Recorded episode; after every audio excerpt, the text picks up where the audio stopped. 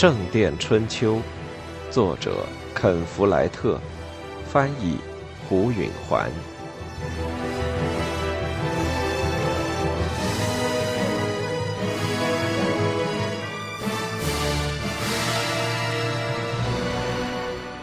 二，夏灵的教堂完全停工了。菲利普副院长发现自己对这件事有点幸灾乐祸。经过这么长的时间，他眼巴巴地看着自己那荒废的工地，丝毫得不到慰藉。如今同样的事情发生在他的敌手身上，他无法不感到痛快。建筑匠阿尔弗雷德刚刚来得及拆毁旧教堂和为新教堂打好地基，威廉就丧失了地位，财源枯竭了。菲利普告诫自己，对一座教堂的毁弃感到高兴是罪过。然而，这显然是上帝的旨意，要把大教堂建在王桥，而不是在夏陵。厄运尾随着沃尔伦的工程，看来是上天意象的明显征兆。如今，由于镇上最大的教堂已经给拆掉。郡法庭便在城堡大厅中开庭。菲利普由乔纳森在身边陪着，骑马上了坡。雷米吉乌斯不辞而别之后，曾引起一阵动荡，于是菲利普便任命乔纳森为他的个人助理。菲利普当时很为雷米吉乌斯的背信弃义感到震惊，但他也很高兴看到了他背后的支持者。自从在选举中菲利普击败了雷米吉乌斯以来，雷米吉乌斯对他来说一直如芒在背。如今他走了，修道院要好多了。米利乌斯成了新的副院长助理，然而他还兼任司财一职，下面还有三个人协助他。雷米吉乌斯已经走了。所以谁也揣摩不出来，他原来整天都干些什么。菲利普在和乔纳森的合作中得到了极大的满足，他向他解释修道院是如何管理的，他用世俗的方式教育他，他向他示范如何最好的和人打交道。这小伙子很受大家的喜爱，有时候他居然有潜移默化的本领。他能轻而易举地让那些缺乏自信的人振奋起来，但他还需要了解，那些敌视他的人是出于本身的软弱。他看到这种敌视态度，就会做出义愤填膺的反应，而不能看出对方那种软弱，并消除他们的疑虑。乔纳森脑子很快。常常因办事利落而使菲利普惊诧。菲利普有时觉得自己犯有骄傲的罪过，这时便会想到，乔纳森太像他了。今天他带着乔纳森，是想让小伙子见识一下郡法庭是如何开庭的。菲利普打算请郡守命令理查把采石场向修道院开放。他把握十足，认定理查从法律上说是错的。新法律规定，把财产归还给亨利老王时代的原主，并不影响修道院的权利。其目的在于允许亨利公爵用自己的伯爵取代斯蒂芬的伯爵，以便奖业那些支持他的人。显然，这一条并不适用于修道院。菲利普有信心打赢这场官司，但还有一个未知因素：老郡守死了，他的继任将在今天宣布。没人知道是谁，但大家估计这职务将授予夏陵市民中的三四个头面人物中的一个——丝绸商大卫，曾在宫廷工作过的教士威尔斯人里兹，在镇边拥有土地的骑士施行贾尔斯。或是索尔兹伯里的主教的私生子修。菲利普希望是里兹，倒不是因为那人是他的同乡，而是因为他可能会对教会偏袒一些。不过，菲利普并不过分忧虑，这四个人中的任何一个上台都对他没什么不利，他是这么想的。他们催马进了城堡，这里并没有戒备森严，因为夏灵的伯爵在镇外另有城堡，夏陵人已经好几代幸免于战火殃及。城堡更像一个办公的中心，有郡守和他的随从办公和休息的地方，也有关押罪犯的地牢。菲利普和乔纳森把马匹拴进马厩，就走进了最大的房间——大厅。通常摆成 T 形的火腿桌已经重新摆放过了，T 形的顶端还保留着，由一个高台架起。高于厅内的其余地方，其余的桌子则沿大厅的两侧排开，这样原告和被告就给隔得远远的，以免一时动怒发生暴力行为。大厅里已经挤满了人，沃尔伦主教高高坐在台上，样子很恶毒。出乎菲利普意料的是，威廉·汉姆雷和他坐在一起。一边看着人们走进来，一边从嘴角和主教议论着：“威廉在这里做什么？九个月以来，他一直忍气吞声，连村子都很少出。菲利普，还有郡里的许多人，高兴地抱着希望，他大概永无出头之日了。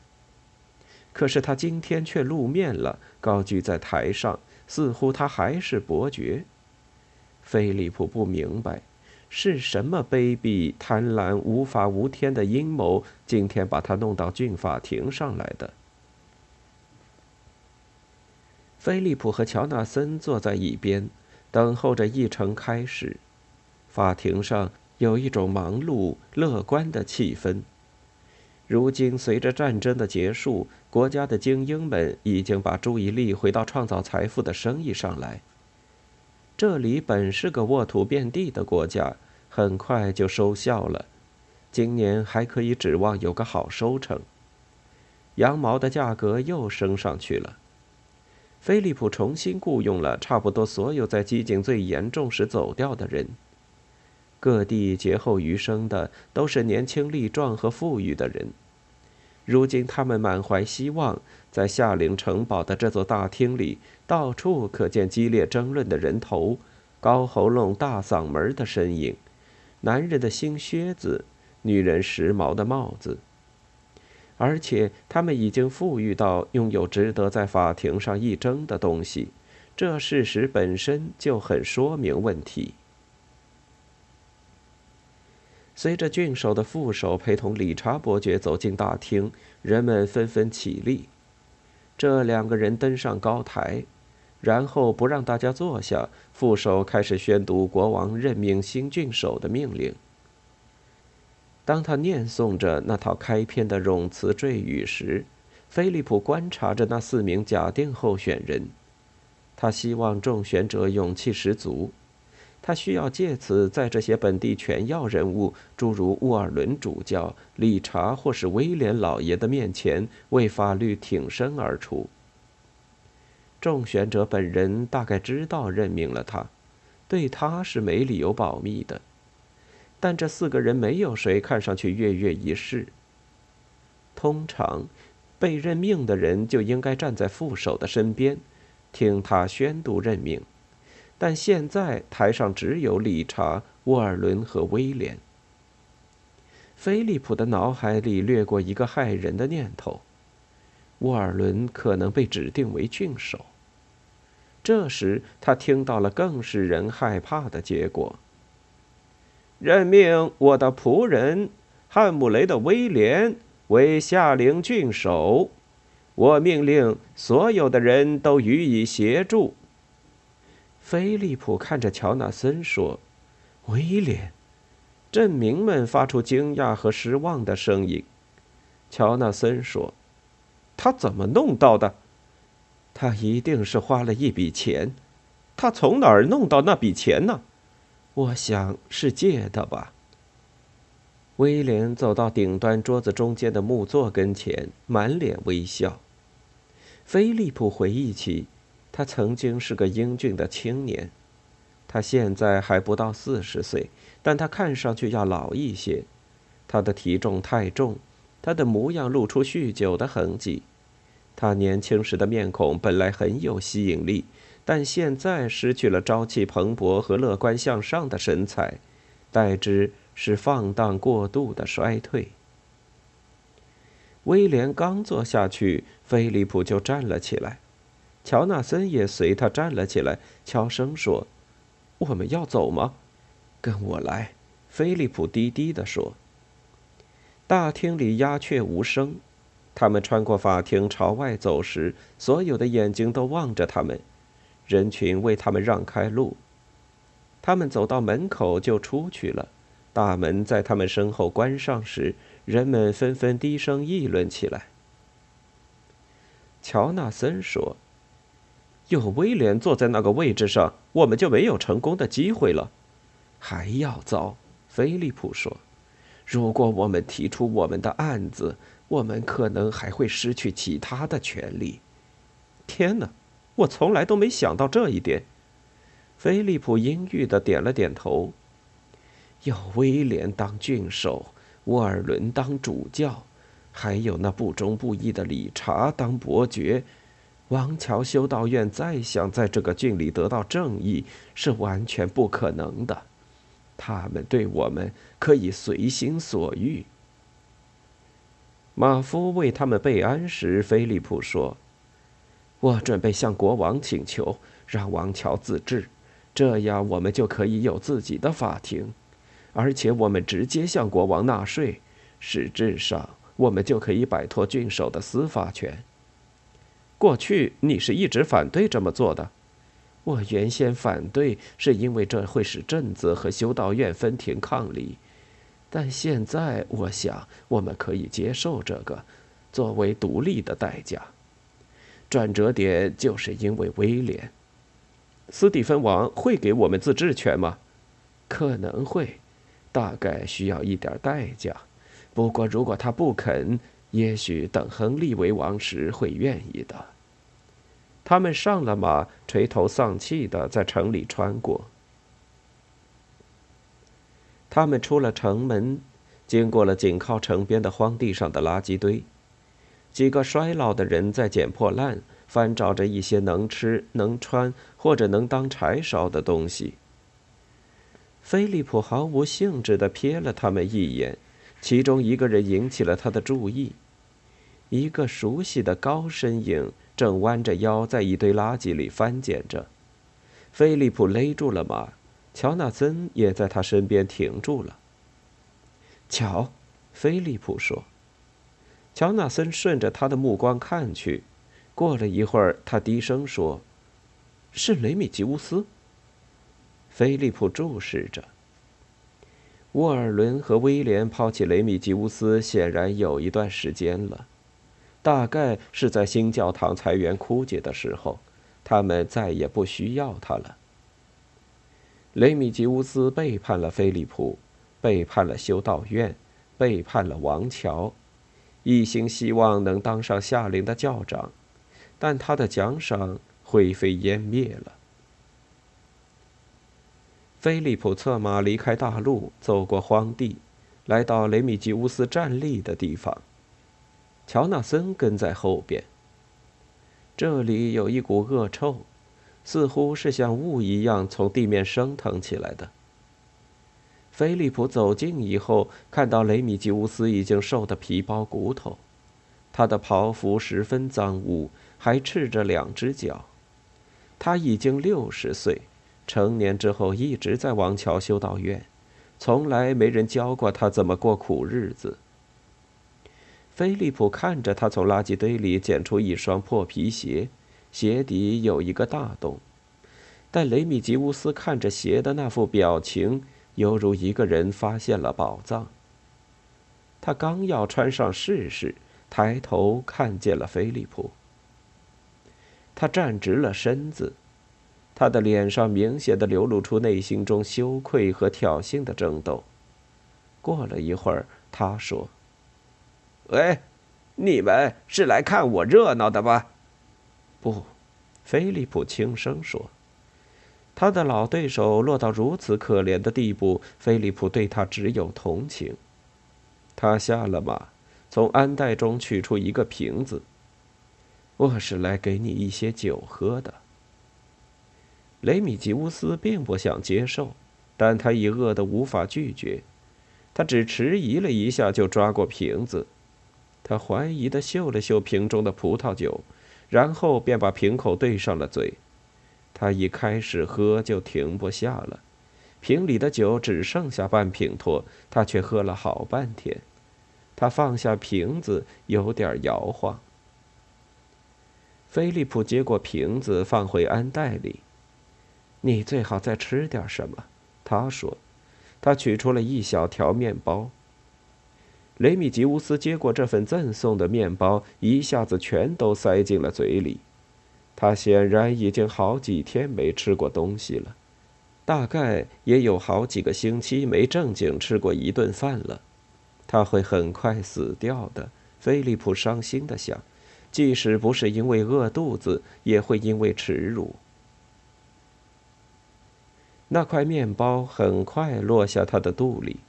菲利普说：“你想回来吗？”他听到乔纳森猛吸了一口气。乔纳森和许多修士一样，巴不得永远都别再见到雷米吉乌斯。他大概在想。菲利普一定是发疯了，居然提出要带他回去。过去的那个雷米吉乌斯又有点露出苗头，他说：“回去，给我什么职位？”菲利普伤心的摇摇头：“你在我们修道院里从来就没有什么地位，雷米吉乌斯，回来当一名普通的、卑微的修士。”请求上帝宽恕你的罪孽，在祈祷和静思中度过你的余生，准备让上天接受你的灵魂。雷米吉乌斯向后一仰头，菲利普以为他会轻蔑的加以拒绝，但他却没有。雷米吉乌斯张开嘴要说话，但又闭上，然后垂下头去。菲利普静静地站着不动，看着他，不知道会出现什么情况。沉寂持续了很长一段时间，菲利普屏住了呼吸。雷米吉乌斯重新抬起头来时，他的脸上淌满泪水。“是的，请吧，神父。”他说，“我愿意回去。”菲利普感到一阵欣喜。那就走吧，他说：“骑上我的马。”雷米吉乌斯目瞪口呆。乔纳森说：“神父，你这是在干什么呢？”菲利普对雷米吉乌斯说：“上马吧，照我说的去做。”乔纳森吓慌了。可神父，那你怎么走呢？我不行就好了。菲利普高兴地说：“我们中总得有一个人不行。”那就让雷米吉乌斯走嘛！乔纳森怒气冲冲地说：“让他骑马吧。”菲利普说：“他今天让上帝高兴了。”那你呢？